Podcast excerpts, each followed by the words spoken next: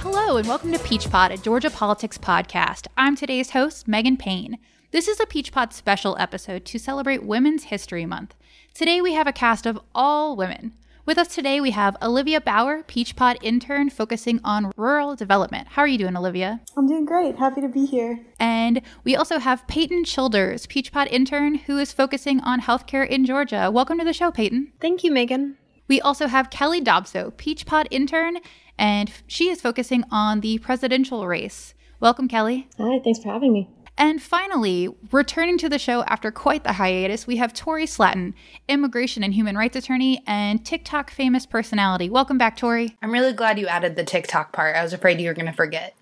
just just so we have it, what is your TikTok handle? At TikTortok. T I K T O R T O K.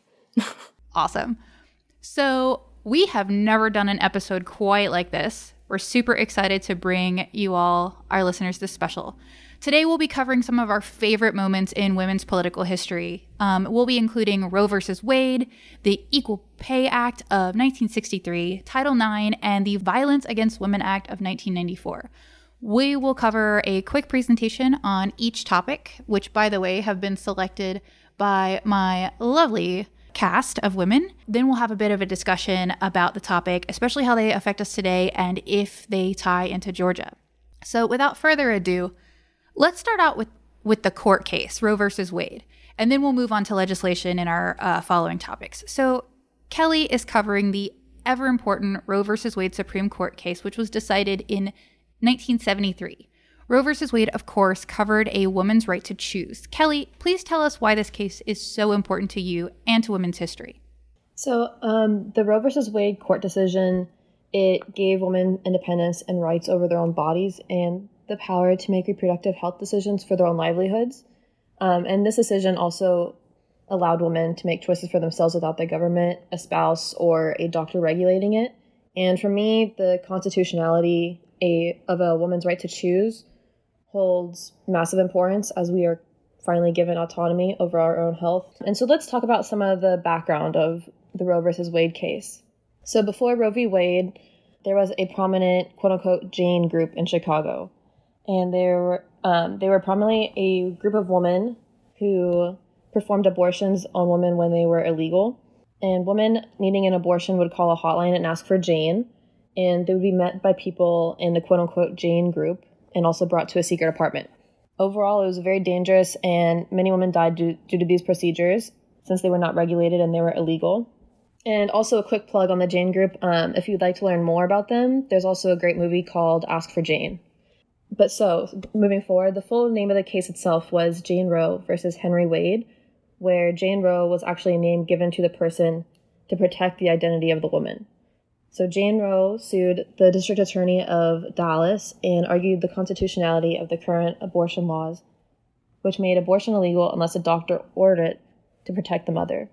Jane Roe's argument was that the abortion laws were vague and violated her personal privacy, and she also cited the First, Fourth, Fifth, and 14th Amendments as part of her case. And then a major um, flaw of the Texas state law about abortion was that the lawsuit targeted was the restriction of abortion regardless of the stages of pregnancy. Meaning, so um, they banned abortions regardless if it was six weeks in, if it was 20 weeks in, it didn't matter. All abortions were illegal. And so the result of the court case was that they found the Constitution protects a pregnant woman, a pregnant woman's right to choose um, to have an abortion without excessive government restrictions. And more specifically, they also added regulations to abortions for different trimesters. So, for example, um, and this goes on to current day also, this has been being debated currently. Um, for the first trimester, states cannot regulate anything. And then for the second trimester, states can impose regulations in regards to maternal health for the, um, for the mother.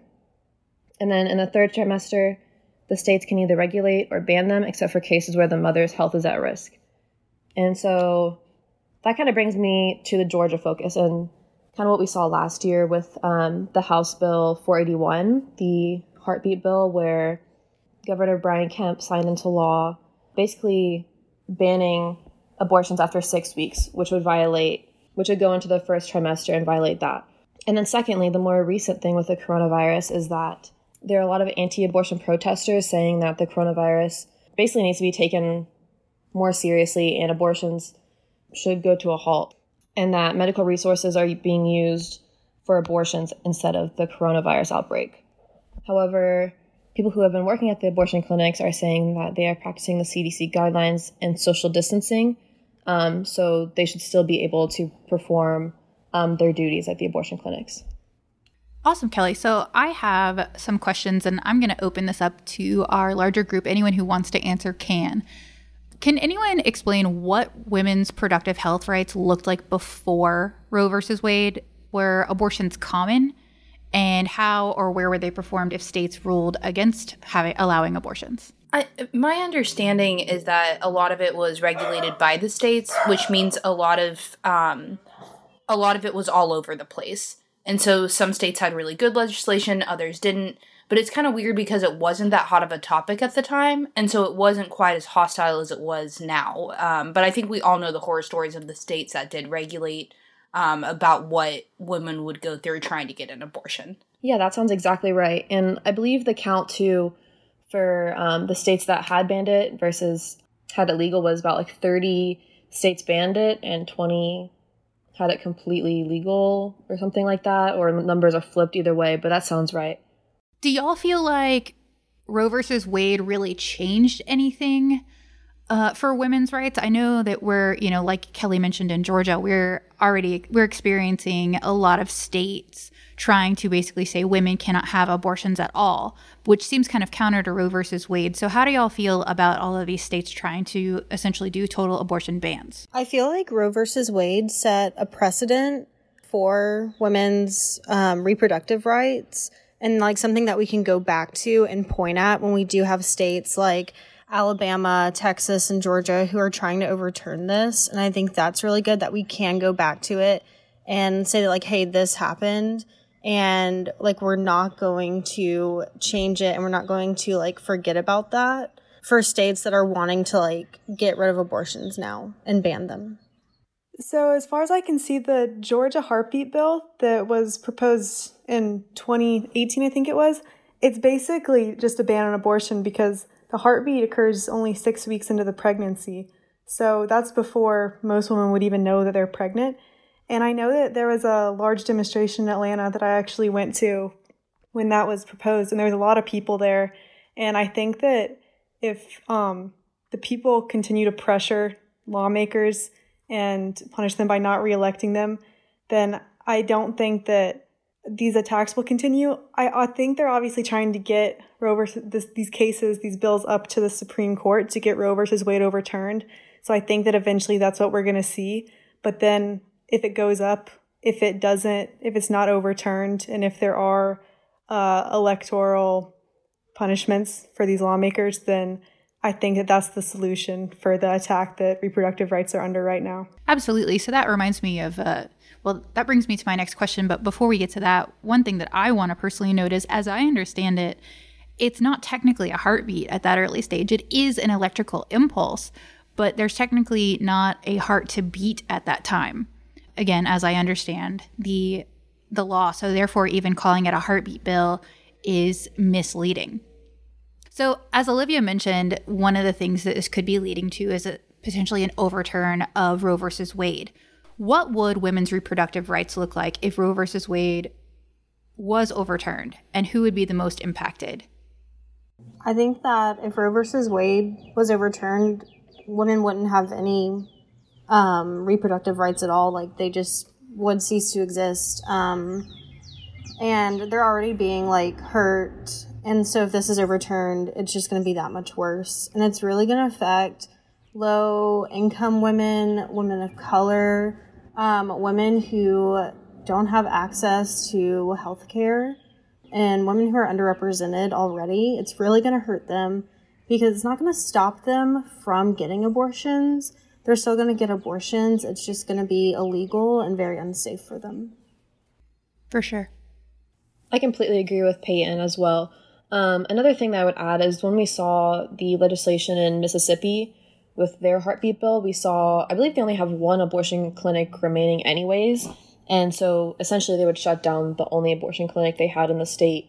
And so you would see people who are poor and they work all the time and they don't have like they don't have the means to take off work and drive down to the abortion clinic for a day or two days or however many days it is um, they can't afford to do that. So it's going to directly impact working people um, and especially people of color as well and those without um, transportation means um, in order to get to these abortion clinics especially where in cases like mississippi there's only one abortion clinic throughout the state Thanks so much, Kelly, for presenting that topic. Um, I think that it's definitely a a milestone in women's rights, and it's especially pertinent to bring up this Women's History Month. To kick off our legislation topics for this episode, Tori is going to talk about the Equal Pay Act of 1963. It was intended to require, quote, equal pay for equal work, end quote. Given that there is still pay inequality, it clearly wasn't as successful as intended, but it does give women the right to fight for equal pay. Tori, can you tell us what this act is all about? Yeah, absolutely. So it was actually an amendment to the Fair Labor, Labor Standards Act of 1938. Sorry, can't talk today. It basically, like you were saying, the idea behind it is is that it was supposed to guarantee equal work for equal pay. Of course, we know that now, looking back throughout history and the current pay gap, that that doesn't always pan out the way I think that the legislation was intended. But I think having it on paper, federal law, that's um, that was consistent throughout uh, throughout every state was an important milestone in getting women into the workforce and even just introducing the idea which now seems like really elementary to us but at the time was extremely radical that if women did the same job as a man, they deserved equal pay. Because before that, I just don't. I think um, there's a lot of notions about what women were, what like what women should be making if they're in the workforce, and the idea that they didn't have to support a family the same way a man did, uh, which again we know is untrue. So um, it was passed into law in 1963. Um, Kennedy is the one who signed it. He said it was a significant step forward, but acknowledged that a lot remained that needed to be done. And actually, Georgia also has a corresponding bill, which this happens a lot with legislation on this level because so Georgia has the Equal Pay for Equal Work Act. Uh, it's through the Georgia Department of Labor. It was passed in a series of stages, actually starting what I could see in, in the 1960s, and it like continues to kind of live and breathe and grow with uh, new pieces of it getting passed up until um, actually it seemed like a couple years ago. This actually just allows women to sue if they feel that they've been discriminated against, not just on a federal level, but also in state court. And that's really important because um, not everybody can always. It, it's very important to have different avenues because you're more likely to get your case heard. So, one thing that I think is important to note is that the pay gap does exist. Not only does it exist, it exists uh, pretty remarkably at this point. According to the American Association of University of Women, um, that it's on average that women are paid only 82 cents for every dollar that is paid to men. Um, at the current rate of progress, our pay gap will not close until 2093. Um, so, one thing that's really important to note though is that Hispanic women are making 54 cents for every dollar, American Indian and Alaska Native make 57 cents for every dollar. Native Hawaiian, other Pacific Islander women make 61 cents on every dollar. Black women make 62 cents. Asian women make 89. So I think it's important to acknowledge that because, like most things in our society, it is people of color that are going to suffer more than white women in the workforce. Um, this also like creates an income gap in retirement because they haven't they've earned less and therefore have paid less into the social security system. Uh, they receive less in social security benefits. Uh, so it the pay gap is, is so significant. It basically affects every single part of our society, and it's pretty glaring. And it, a lot of people have their own theories, which I think we're going to open up that about our own theories about why it exists but um, I think all of that is to say that the the bill was not perfect, and we're still figuring it out as we go. Um, it's also something to note that the next equal pay day is Tuesday, March 31st, 2020 it's basically like a statewide protest and movement for like for additional activism. It's in march because it symbolizes how far into the year women have to work to receive the ma- same amount of pay because it's an extra three months so, Tori outlined some of the things that women can now do because this law exists, but I want to open this up to the other women in the group. Suing your employer seems like a pretty big deal. Would anyone in this group actually consider suing their employer? And if so, how would that feel and what would that look like?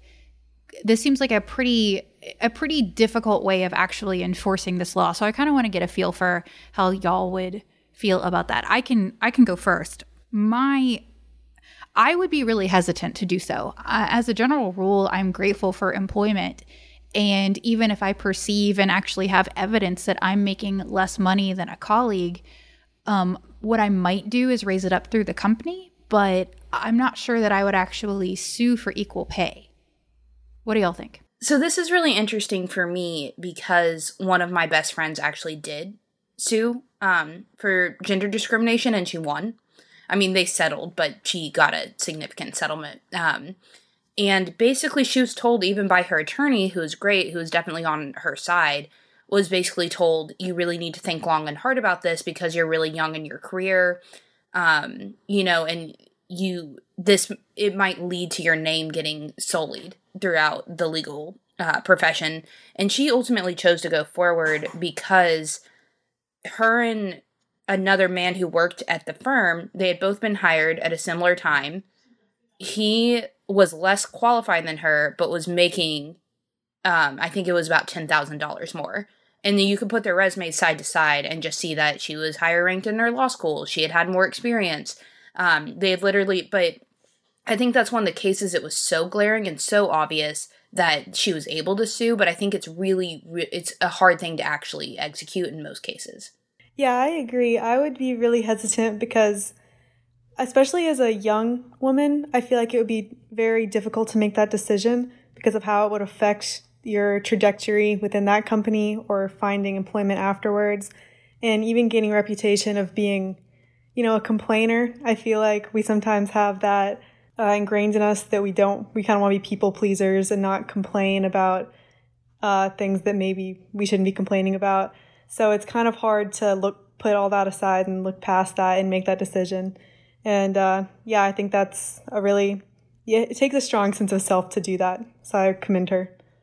I think it's important to note, like, even beginning that process, like the resources, the time, the money that goes into it a lot of people who are fighting for equal pay, they don't have those resources to begin with. And so like getting a way for them to like obtain that to get a lawyer to go to court to be able to sue their boss that's a whole problem within itself before they can even make the decision of like if they're going to do it like how they're going to do it as women we are trained to treat finances different um, i was re- a friend of mine told me about this article that she read, and it basically said that women are taught to budget and to save, whereas men are encouraged to invest. So even as women, we are taught to treat finances differently. And I think that part of what we see in the workforce is that women are considered to be maybe less good with money and less financially able and also it's just become the cyclical thing that women earn less. And so our society and culture continues to reinforce this idea that women have jobs where they earn less. So what are some theories about why the pay gap continues to exist? And what are some ideas for closing the pay gap? I think it continues to exist because, like what was mentioned before, when a woman steps up and says something or wants to sue their boss or seeks justice, it's seen as them being overly emotional, them complaining. And whereas if a man did it, they would see it in a totally different light. And so, like, just like expelling like that stereotype that if a woman speaks up for themselves and for other women, that it's seen as complaining. I feel like we need to rewrite that narrative. Um, and as women, like, stop viewing it as complaining and as being super emotional um, because we have every right to stand up for ourselves just like a man does. One thing that I think is really important um, is pay transparency at an organization. And again, I kind of have personal experience with that because I worked at a nonprofit, and basically, we were told not to share our salaries with anyone. And then that kind of broke eventually. Like everybody kind of broke down and started talking about it, and we realized the disparance, the discrepancies in what people were making. And then the nonprofit ended up unionizing and like creating actual like salary bands and creating like well why is each person in each salary band how do you move up and i think that's important i also think just on a personal level talking to your friends about what you make and s- saying like your salary out loud like we're taught that that's rude to do but i actually think it's very important especially as women even if it's a little bit uncomfortable because me and my friends started doing that a couple years ago and lo and behold a lot of us have gotten raises. Because when you're actually discussing it's like well i make that. Well my husband did a similar job and he was making more. Well why is he making more? I think like just the idea of being upfront about what your worth is with other women is really empowering. A lot of times when I've discussed this topic with people, they go to this idea that women go for lower paying jobs almost, which I feel like is wrong in a lot of senses. But I read an interesting article recently that was talking about how in Scandinavian countries where they've been um, doing more affirmative action for women in STEM and really encouraging women to enter the STEM field for a while now, that gap has really closed. Like on women are almost overshooting their male counterparts in STEM fields. And in that same article, there was a whole graph that was comparing women in STEM fields in like their the proportion of women in STEM fields on one axis and then the gender equality on the other axis. And it was a direct correlation.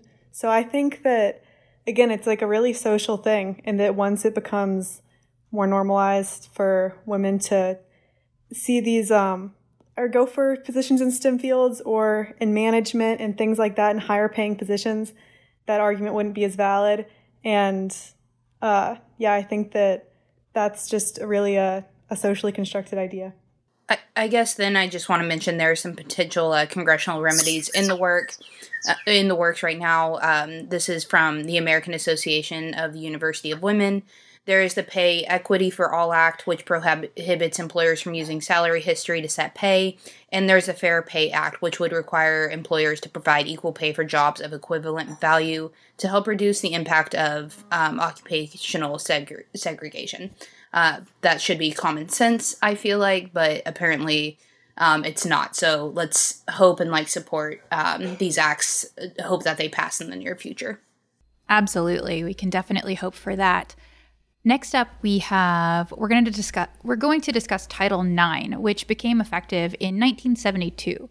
Title IX has an education focus and was passed as part of the Education Amendments of 1972.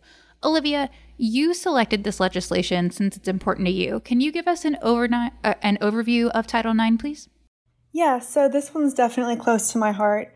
Uh, encouraging all kids to play sports and be active is so important for their health, their physical, social, and mental well being. But gender roles push boys towards sports more than girls. So Title IX has just exponentially filled this gender gap and also improved other gender inequality issues in education, such as rights of pregnant and parenting students, the way sexual harassment and assault claims are handled in schools, and the underrepresentation of women in STEM fields. And so for me, sports all throughout high school, middle school, it gave me my life stability because of that training schedule. And it also just helped me develop confidence and sense of self, like I think all extracurriculars do. But I think that participating in sports for girls is even more important because we're taught to value our appearance of our body so much rather than our physical ability and achievements and we're capable of. But I, the reason that this uh, law came into effect wasn't actually because of sports inequality. It was definitely an issue, but feminists were lobbying for Title IX in the late 1960s and early 1970s because many leading institutions didn't even accept women. Many law schools and medical schools just were men only, and there was also often quotas that limited female enrollment in higher education. And so they were sort of trying to fill this gap on the tails of the Civil Rights Act of 1964, which didn't actually explicitly prohibit sex discrimination in educational institutions. And there was actually a, an additional Title VI, which banned discrimination in federally funded private and public entities on the basis of race, ethnicity, and national origin, but it had excluded sex. So that's why Title IX was passed to fill this gap, and that's when President Nixon signed it into 1972. And at the time, there was debate over whether athletics should be exempted from the law as a whole. There was actually an amendment called the Tower Amendment, which proposed the exemption, but it was rejected. And the publicity of this rejection led to the immediate association of Title IX with athletics. But it's understandable that this association occurred give, now, given the exponential effect that it's had on female athletics. In 1972, only 15% of college athletes and 7% of high school athletes were female, which is just such a tiny number compared to now, where it's almost half and half 43% of high school athletes and 46% of Division One athletes are female. And, uh, but Title IX is also credited with decreased dropout rates and increased college graduation rates for women. And it's led to more stringent and regulated handling of sexual assault cases. And uh, even recently, under the Obama administration, uh, Obama had clarified through his uh, Dear Colleague letter that under Title IX, addressing sexual assault is a civil rights issue, and it also issued protections for LGBT students.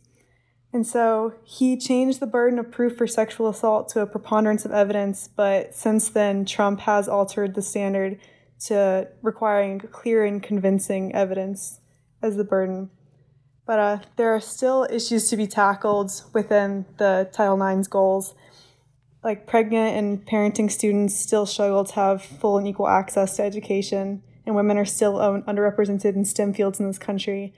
And despite its good intentions and the progress it's been contributing to, there's faults in Title IX, such as many people that argue that Title IX discriminates against men because of their decreased athletic opportunities, specifically because of the proportionality clause.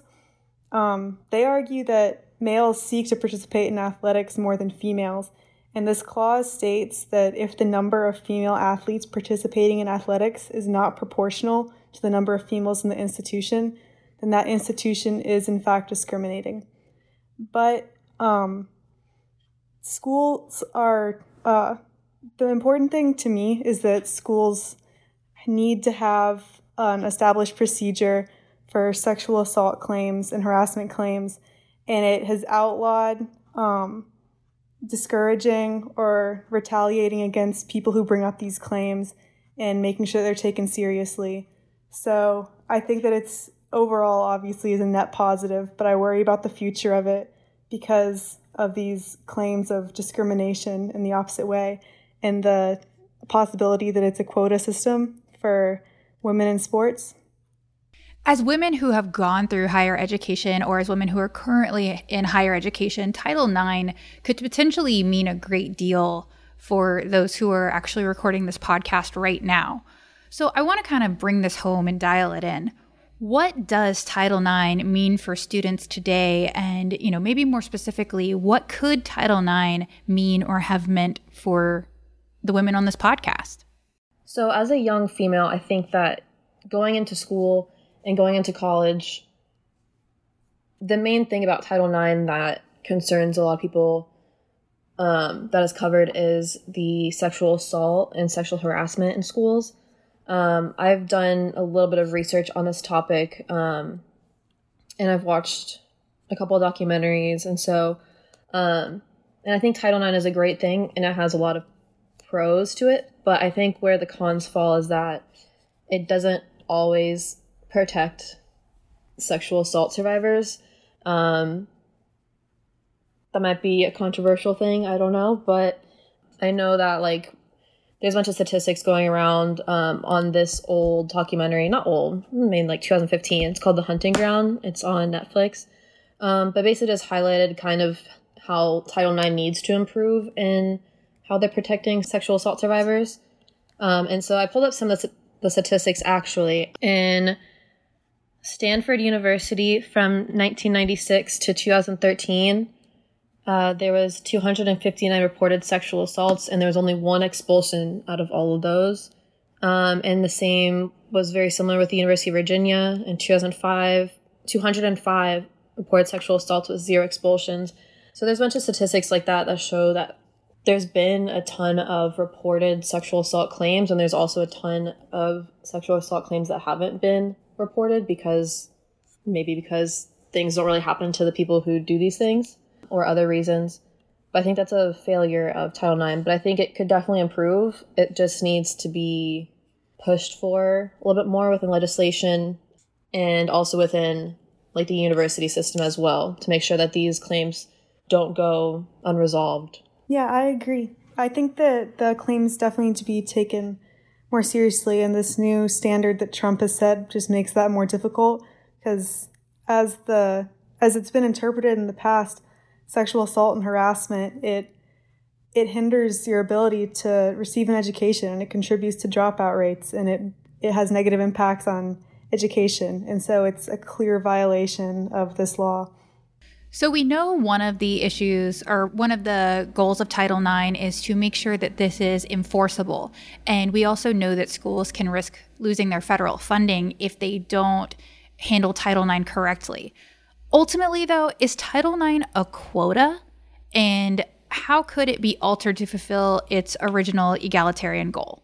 So, yeah, I think that the best solution would be to eliminate this quota clause because it's sort of become associated with Title IX now in a lot of circles because it's contributed to a, a large decrease in men's athletics. And while women's athletics has increased substantially, a lot of um, people say that it's unfair to give women all these advantages in sports and women who are less interested in sports um, more opportunities than, than there are more men who are interested in it. I think that this is the result of just uh, gender roles and the way people were raised.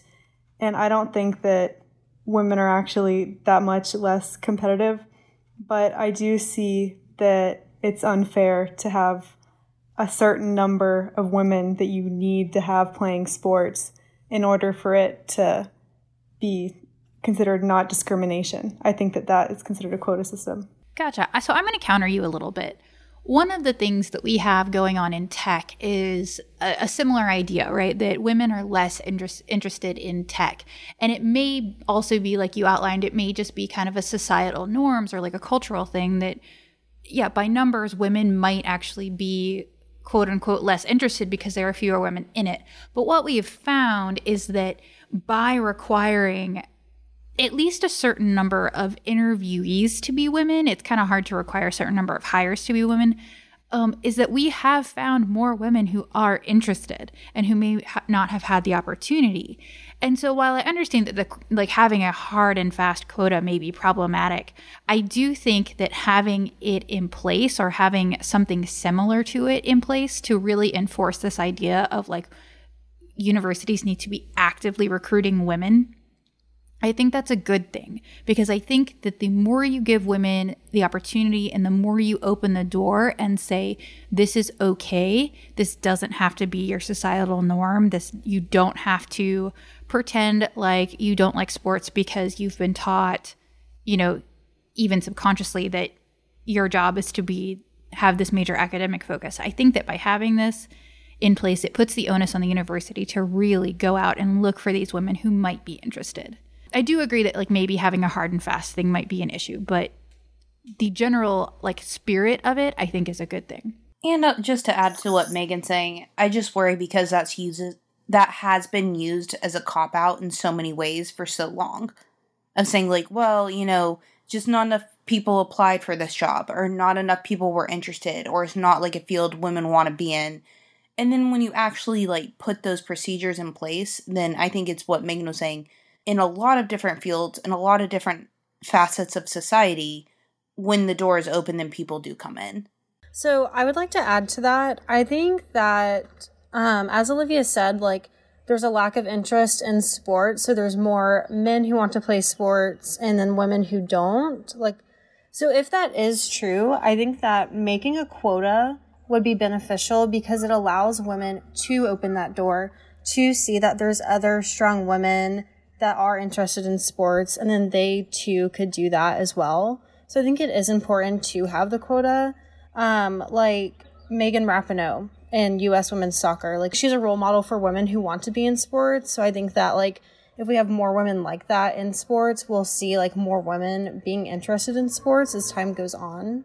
I agree with that. And I think that we've seen that since Title IX was enacted it's just had so much success in female athletics and the amount of um, equality in sports today and the amount of female participants compared to what it was before. It's definitely in part due to the quota system or the proportionality clause that was uh, enshrined in it. And so I think the question is should it be maintained? And I'm I actually am not sure because I can definitely see both sides of it. So Title IX has um, exponentially increased gender equality in education, and it's made it so that women have more opportunities in sports, but also in STEM fields and in pursuing their education, um, despite sexual harassment or despite their parental or uh, status. And so I just think that it should continue to be protected and maybe it should be modified, but it's definitely improved the education for women in this country. Absolutely. That's 100% true. Megan, before you move on, I have yes. one thing to say, and I hope you don't cut this out. So, I think that this Peach Pod episode, if I understand that like we've gone a little bit over time on some of the subjects, but if women are making 20% less than men, I think this Peach Pod episode should be 20% longer than the normal. My own personal opinion. That's I that's fantastic. I will just say that uh well, I don't know what to say to that. We have not shown that listeners will listen to podcasts that is quite that long. But I don't know, maybe maybe that's a, an experiment we should have give it we're we're giving the women space. That's absolutely true. We are absolutely giving the women giving the women space and this is this is I mean, we have an all-female cast for perhaps the first time in Peach Pod history. So the final item we will cover in this episode is the Violence Against Women Act of 1994. Peyton, you selected this act. Why don't you tell us what this act covers and also how did it change life for women in the US? This act was designed to help combat violence against women, more specifically, domestic violence, dating violence, stalking, and sexual assault. So the effort began in 1990 and then it was finally passed four years later, and it was signed into law under the presidency of Bill Clinton. This act was also a part of um, the Violent Crime Control and Law Enforcement Act of 1994. So this act has provisions on rape and battering, prevention measures, and then it provides funding to support victims and services they would need access to. and also ensures federal prosecution of interstate domestic violence and sexual assault crimes. So, how this changed life for women in the US? First and foremost, it brought together a community coordinated response. The criminal justice system, nonprofit organizations, and so- social services all came together to work on this issue. Um, and then this protect, protected not only women who are U.S. citizens, but also immigrants who had faced violence as well. There was a much needed focus on populations of women who had been neglected and underrepresented throughout history, such as Native Americans, and we'll get into that a bit later. From this act, women were able to be supported in their communities with more rape crisis centers, domestic violence shelters, and organizations such as The Cottage in Athens, Georgia, which is an amazing resource if you live in Athens, if you go to school at UGA, and you ever need any help with anything um, relating to like domestic violence, abuse, sexual assault, please go to the cottage. They're amazing. And then, since this act was passed, there have been a higher number of reports of violence and abuse, which means more people are being held responsible for their actions and more people are getting justice for what happened to them. The number of victims who have received medical help has also increased as well.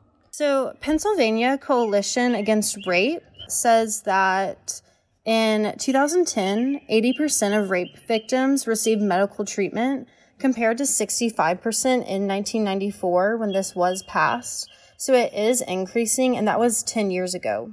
So it's probably going up so much more now that it's 2020. This act has changed over the past 16 years, and it's important to note that, according to the National Domestic Violence Hotline, In 2000 was the first really big set of changes um, to this act. And so during 2000, Congress improved and built upon the foundation of the act. They created a legal assistance program for victims. And most importantly, they further protected immigrants by establishing U and T visas. And so these visas allow for victims to remain in the US and seek justice for the crime committed against them. This also helped people who were involved in human trafficking as well. And then in 2005, Congress made advances on the parts that address criminal and civil justice and community based efforts to counteract these violences and raise support and awareness. Um, there's also another focus on immigrant women, provisions that solely serve them and put protections in place to reduce the amount of abuse towards immigrant women. And then there was many prevention strategies that were put in place to help stop violence before it's even started.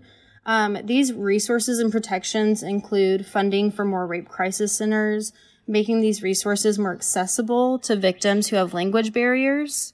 So, going back from the National Domestic Violence Hotline, they said since 1996, the National Domestic Violence Hotline has answered over 3 million calls. The hotline receives over 22,000 calls a month and provides access to translators in 170 languages. Further breaking down the barriers between people who don't speak English but do live in the US or are in the US so that they can receive access to these resources as well. It also made it illegal for a victim to be evicted from their home or their apartment due to their status as a victim of violence, abuse, or stalking. And then this also gave children and teenagers access to these resources and protections as well.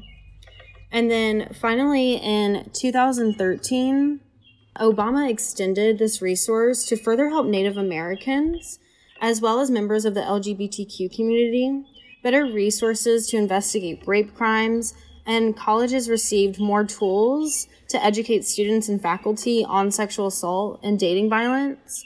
And then for Native Americans, Native American courts were able to now prosecute offenders on tribal lands, whether or not they were a part of the tribe. The final point I have to make is how this ties into Georgia. Under Georgia law, rape is defined as a man um, using his penis and raping a woman in her vagina. Sorry to be explicit, but so that's how it's defined. Um, and then if a man were to, they don't consider like a man raping a man, that's not rape. That's aggravated sodomy. And a woman raping a woman is sexual battery. And I think it's just important to note that for the LGBTQ community and just for like anyone, that like it needs to be redefined as like if you force yourself sexually on anyone, that is rape. It does not matter your gender, your sex, what you identify as, that is rape. Like it shouldn't just be a man raping a woman. I absolutely agree with that. As, you know, a member of the LGBTQ community, we occasionally see acts, you know, against people within the community, sexual acts against people within the community, and there's not a great legal definition for it in the state of Georgia or in many other places as well. So, one of the things that I want to do to open this up to questions within the group is, you know, we've got a group full of women, and let's work in purely hypotheticals here. As a woman, hearing what these what this violence act against women of 1994 does and knowing what the you know what the culture is around women these days. How do the women on this podcast on this episode feel about the act? And do you think it does enough? I actually want to weigh in like i have like my immigration attorney hat on for a moment because this act like i really cannot stress how amazing it's been for immigrants. I've done about 10 of these cases. Um, they take a long time and they're really hard to put together but the fact that women were able to leave abusive relationships instead of having to stay for the pressure of getting that green card is just astronomical is amazing. One thing i will say is that their definitions of what abuse is i still don't think that they take emotional abuse as seriously as they should. It's much harder to prove if it's strictly emotional abuse. I mean for a lot of reasons but they also they just don't take it as seriously and I think um, that's one thing that the act is lacking. I think that it's lacking um, as a college student. Um, we went through like at orientation a talk on sexual assault and how to prevent it and things like that. But I think there needs to be also a bigger conversation on like how to receive these resources, how to have access to it, how to gain access to like the hotline and a rape crisis center and how to actually like yes, like this act like does provide those services, but like how does like one get to that? Um and just like starting conversation of that I think is really important. Absolutely. So, for the women on this podcast, if there was one thing that you feel like would make women more likely to report sexual assault cases or violence against them in, against women in any way, from your perspective, what would that be? What could a follow up act do that would make handling these cases easier? I think the criminal justice system needs to move faster. I think that um, these cases should take priority because I'm not saying that they're more serious than other cases, but I think with the stigma around sexual assault and like the idea that it's for women to function in day to day, then I think they should be adjudicated quickly. And I think that if you file a claim like this, then it shouldn't take more than a couple months to at least get movement on it. Yeah, I totally agree with Tori. I personally know people who don't want to report because they know it's going to take up years of their life to go through this process and to seek justice. It's going to take so much time that they'd rather just not say anything because they don't want to like spend so much time on something that was so hurtful to them just to like maybe get um, reparations and get justice. I agree with all this, and this isn't necessarily a legislative change because it's kind of hard to tackle that in a way um, with this topic, but I would say a societal change should be people should just believe women more, and the dialogue should shift and just should believe women instead of thinking that they're just lying right off the bat. And I think that would also help survivors as well come forward and not be scared of being harassed or not taking seriously about their claims as well. Yeah, I agree with all of y'all as well. And I, I really appreciate the point about how rape is defined legally. And I think just to add on to the last thing that was said, um, part of the discussion should be more just widening what it looks like. Because I feel like there's a spectrum of behavior, it's not just one specific act. And I feel like including that in the discussion, specifically at, you know, orientation at school or at workplaces, I think that that's important to know that it's not just one thing, that there is a range of behaviors and the legal system should reflect that as well. I think it's important just to note with this act that it was um, created in 1994 and it is ever changing. Um, and so it hasn't been changed since 2013. So I think they're definitely in the coming years, it is 2020. It does need to be amended and updated as well. Um, and it's also like just good to like look at your resources, look at what this act can provide for you, for your friends, for your mom, for anyone, any women, and just like starting conversation and talking about it. Absolutely. I just want to thank everyone for joining the podcast and celebrating uh, Women's History Month with us at Peach Pod. We're hoping to bring you some more special episodes with similar themes, maybe not women's history, but you know, other thematic, celebratory, or recap type podcasts. To everyone who participated in this show, Kelly, Olivia, Peyton, and Tori, thank you so much for coming on. It's so nice talking to all of y'all. Y'all are amazing. Yeah, thank you for inviting us. Yeah, thanks for having me. And with that, we will see you next time. That's our show for today. If you like what you heard, subscribe to Peach Pod. Thanks as always to our fantastic interns, Olivia Bauer, Peyton Childers, and Kelly Dopso for their help researching this episode. Until next time, take care, y'all.